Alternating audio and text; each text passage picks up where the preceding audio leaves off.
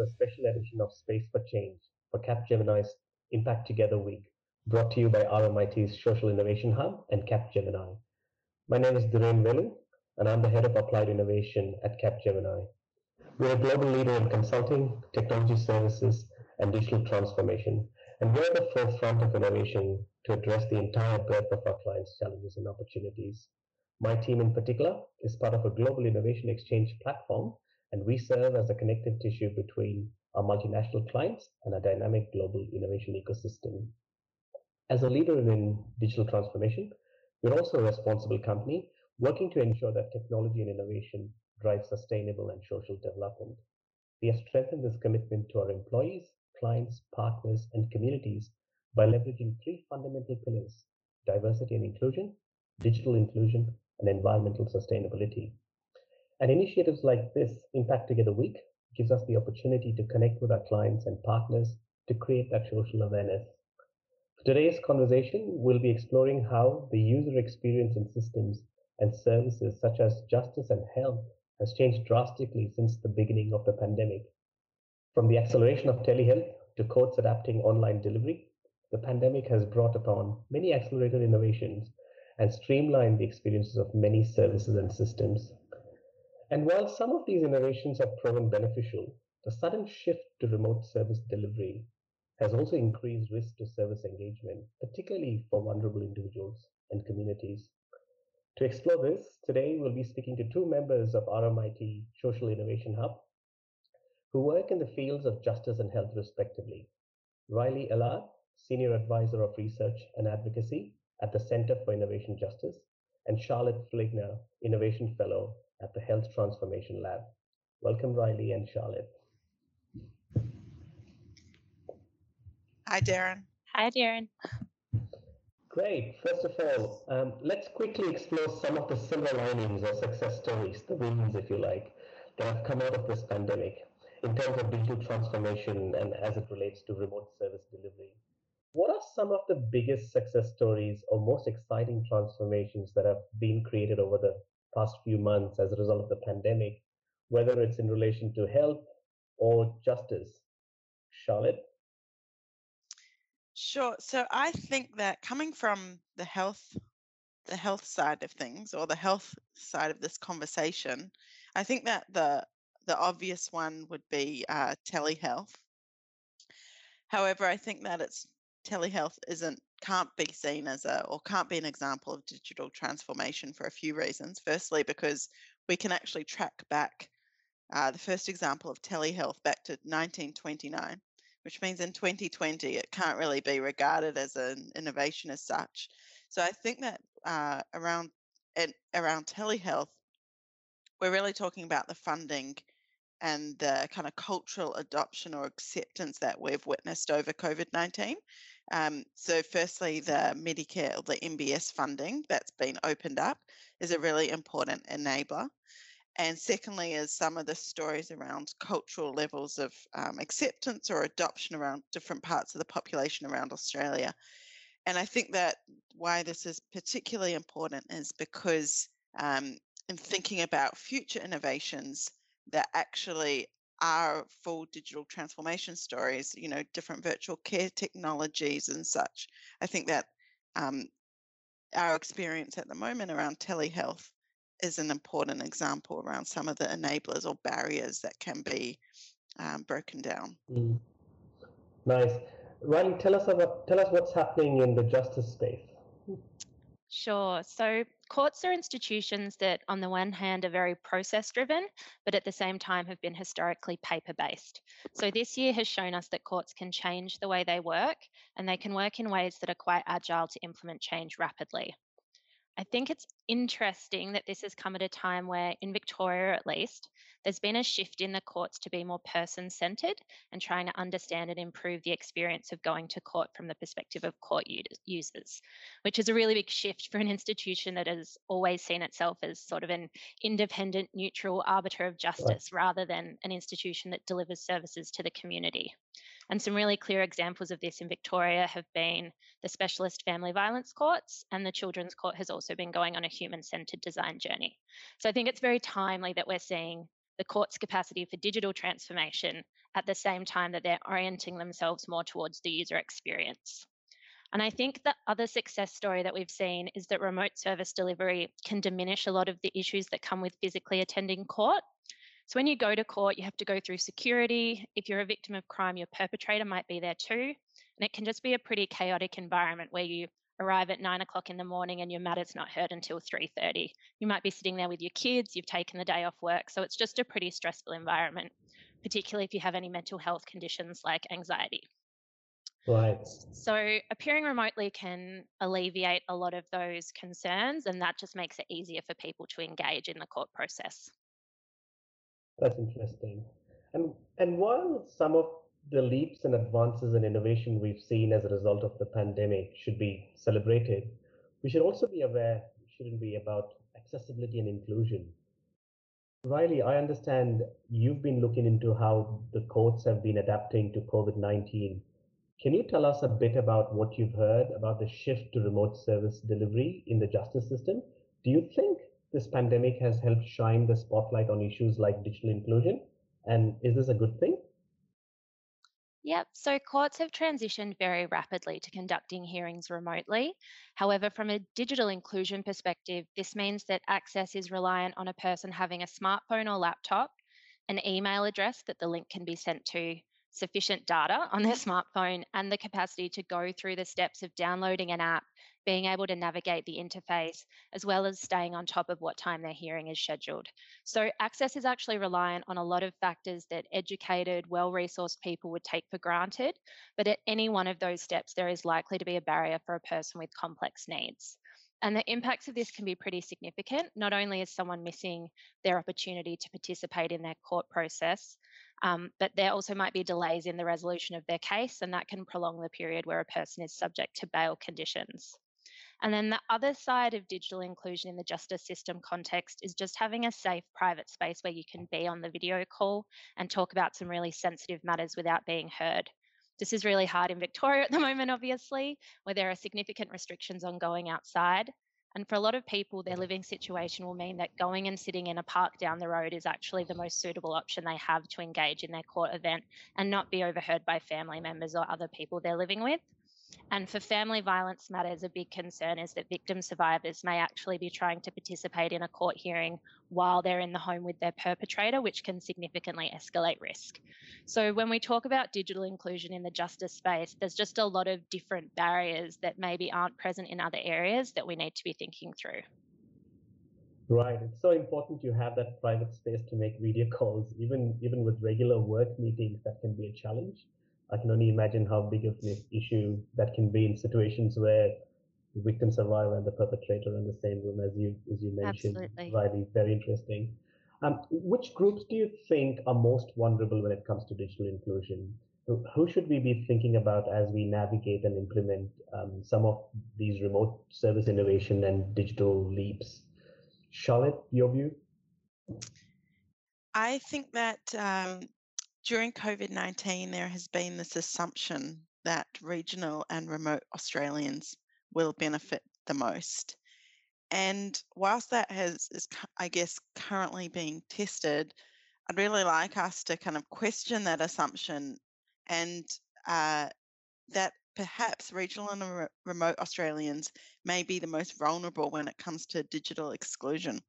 That's because, similar to what Riley just spoke about, um, there's access to Wi-Fi and a and a you know reliable internet connection is one thing which regional Australia and remote Australia lacks, but also things like individual access to individual and personalized devices. Uh, that is especially important when we start thinking about what virtual care technologies may come in the future. If you just think about what uh, health and well-being apps are on your phone that are personalized and that require access to one phone per person in a you know a really fa- a, a, house which is a family seen as a fa- designed for a family unit and not other kinds of kinship systems or relationships. And so if we kind of dial that up a lot and, and, and we start thinking about all different types of sensors and tracking systems or or you know health tracking systems i'm talking about that could really present um, present problems. And so i think that is um, particularly important when we think of the on the ground realities of regional and remote communities, and in particular in Indigenous communities where statistics around closing the gap around health outcomes such as um, life expectancy, chronic illnesses, and multimorbidities, um, and those are the and those are the people that we need to be thinking about. Right. What do you think, Riley? I think in the justice space, people with cognitive impairment are particularly vulnerable to exclusion, and it's not an insignificant cohort when we think about the fact that 33% of women and 42% of men in Victorian prisons have been found to have an acquired brain injury. But also, generally, people whose lives are quite chaotic and where mental health, substance use, housing instability, family violence, and poverty may be features. People that are homeless or transient also face particular challenges in engaging with courts remotely, and it can be hard for services to engage with them and support them through things like access to devices. Even when someone is able or supported to manage all the access factors that I described before, a huge challenge when court matters are heard remotely is that the lawyer and the client are no longer in the same room. And this makes it hard for the lawyer to take instructions, but also it removes their capacity as advocates to just have a quick check in with their client to ascertain whether they're understanding what's happening, which, again, if you have a client with a cognitive impairment, is going to be a really big barrier to their participation in their justice process. And I think the other example that's important in the justice space is specialist courts, where the physical environment and the coming together of the parties is really important. So in Victoria, for example, we have the Koori Court, where the accused, the magistrate, Aboriginal elders and other stakeholders sit around the table together, have a yarn, and talk about sentencing without using legal language. And attendees other than the parties can contribute to the conversation. That dynamic, dynamic can really be lost in a digital environment. Having said that, the flip side is that even for a specialist model like the Koori Court, we are hearing some success stories where for families that live really far away from a court location, it's actually made it easier for family members to be a part of that conversation. So I think these examples just highlight that it can't be a one size fits all approach. And if remote service delivery is to remain a feature of the courts, and I think there's evidence that it should and it will, we need to understand who it works for and in what circumstances, who might need additional support to engage in a court process remotely, and how we ensure that that support is available, and what are the circumstances where it's just not going to be appropriate. Right, um, that's a challenge, isn't it? And Charlotte, you you you have an interesting background in architecture and anthropology, and you know you have experiences in designing remote um, service delivery systems. What should we be thinking about in terms of designing for inclusion and accessibility? So the if we go back to the the kind of definition of digital inclusion put forward by the Australian Digital Inclusion Index, which defines digital inclusion as whether a person can access, afford, and have the digital ability to connect and use online technologies effectively. I think that in healthcare, um, digital, the relationship between digital ability and trust is an important one that uh, kind of needs to be part of that definition or conversation around that definition. I think that underpinning uh, digital ability and access is the human value of trust because if someone has the ability to use a piece of technology but doesn't trust the systems that sit behind that piece of technology or doesn't trust a machine driven interaction or process or experience for example not knowing where my data will go and who it will be shared with when i use a particular device then the patient's or person's ability um, to access that technology or service doesn't really matter because they will choose not to engage. And I think that um, digital ability is often thought about um, solely based on someone's age. So, thinking that a younger person has a greater digital ability to access technology or for or than an uh, older person, and that assumption or myth has uh, proven to be quite false. New South Wales Health has been looking during COVID 19, they've been studying access to telehealth and have really um, had really strong assumptions before that they've found to kind of be not quite as true as they thought around older people would not have access or adopt telehealth like younger people. And we've also seen this uh, proven elsewhere uh, around the world. For example, um, Denmark had a government innovation unit uh, called MindLab, and they were looking at why uh, young people were not uh, submitting their taxes or lodging their taxes online. And when in fact they when they first designed the online tax submission forms and process, they thought it would be older people who didn't uh, adopt it.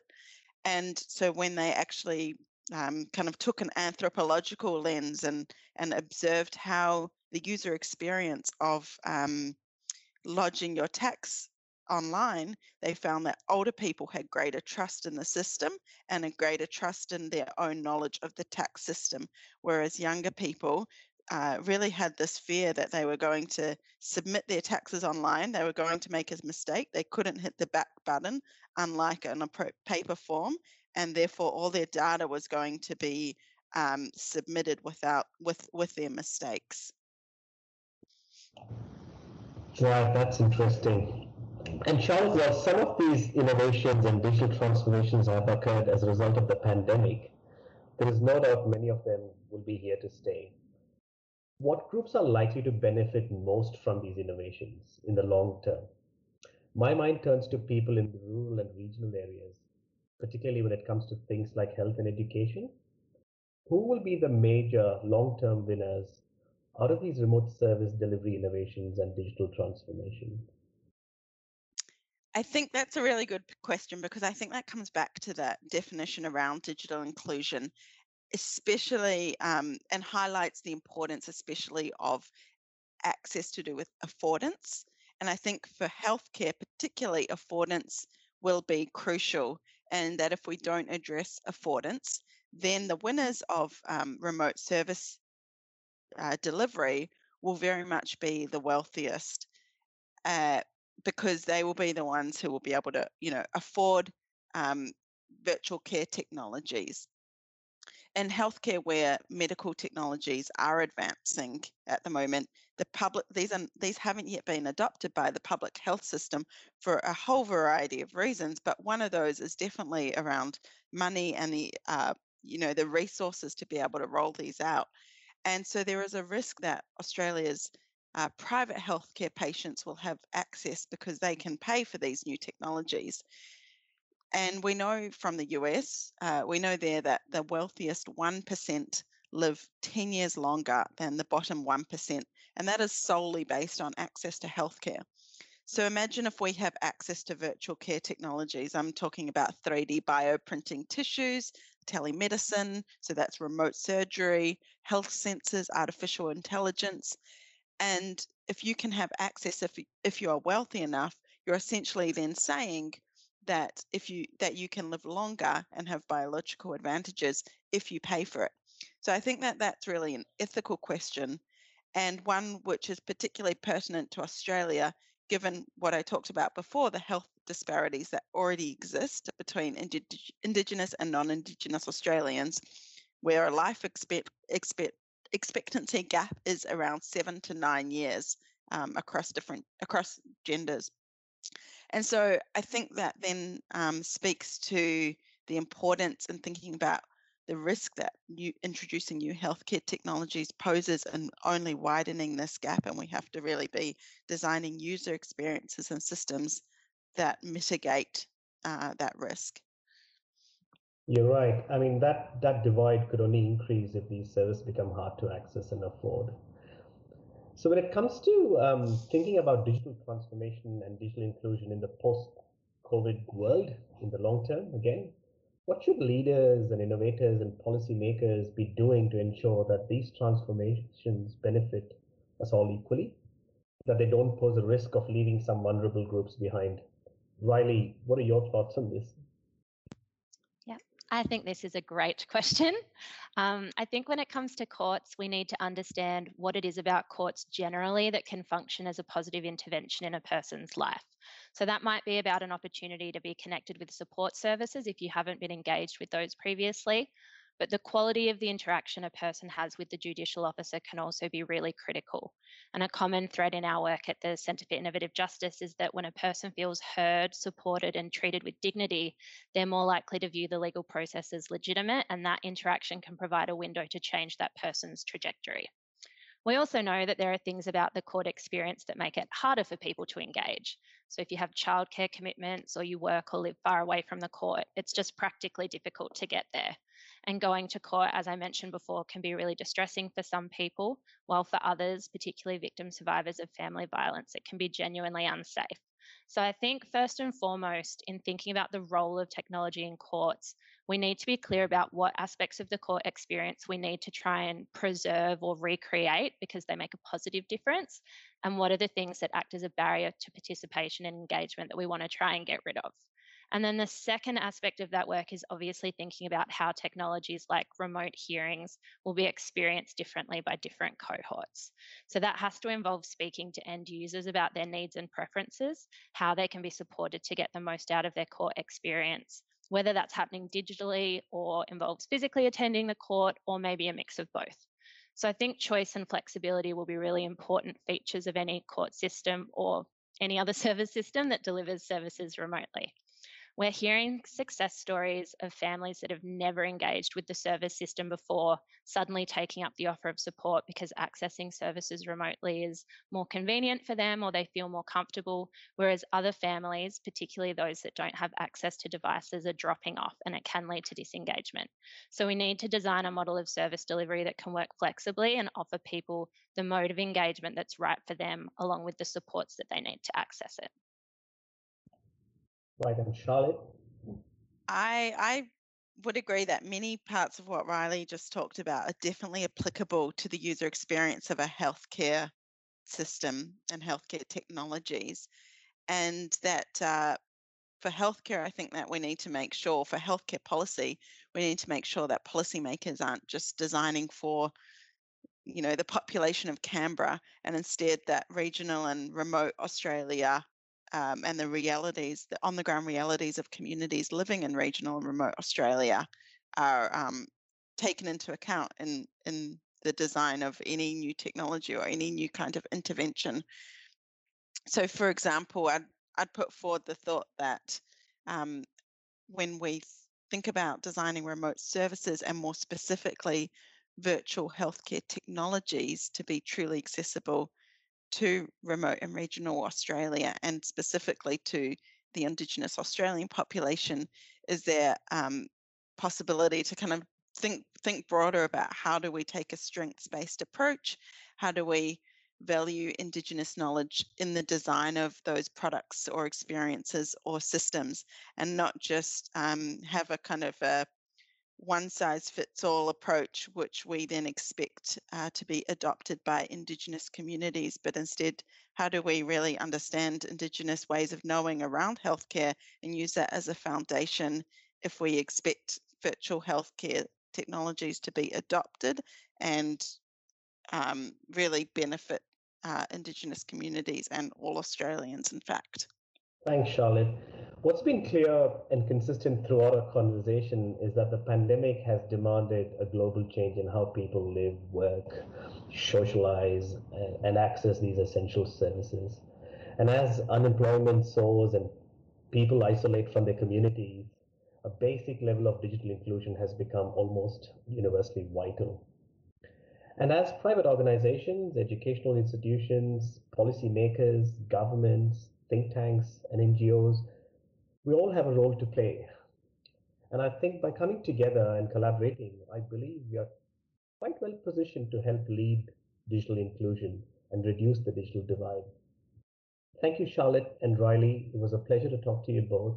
And thank you for sharing your insights and experiences for Capgemini's Impact Together Week. Thank you.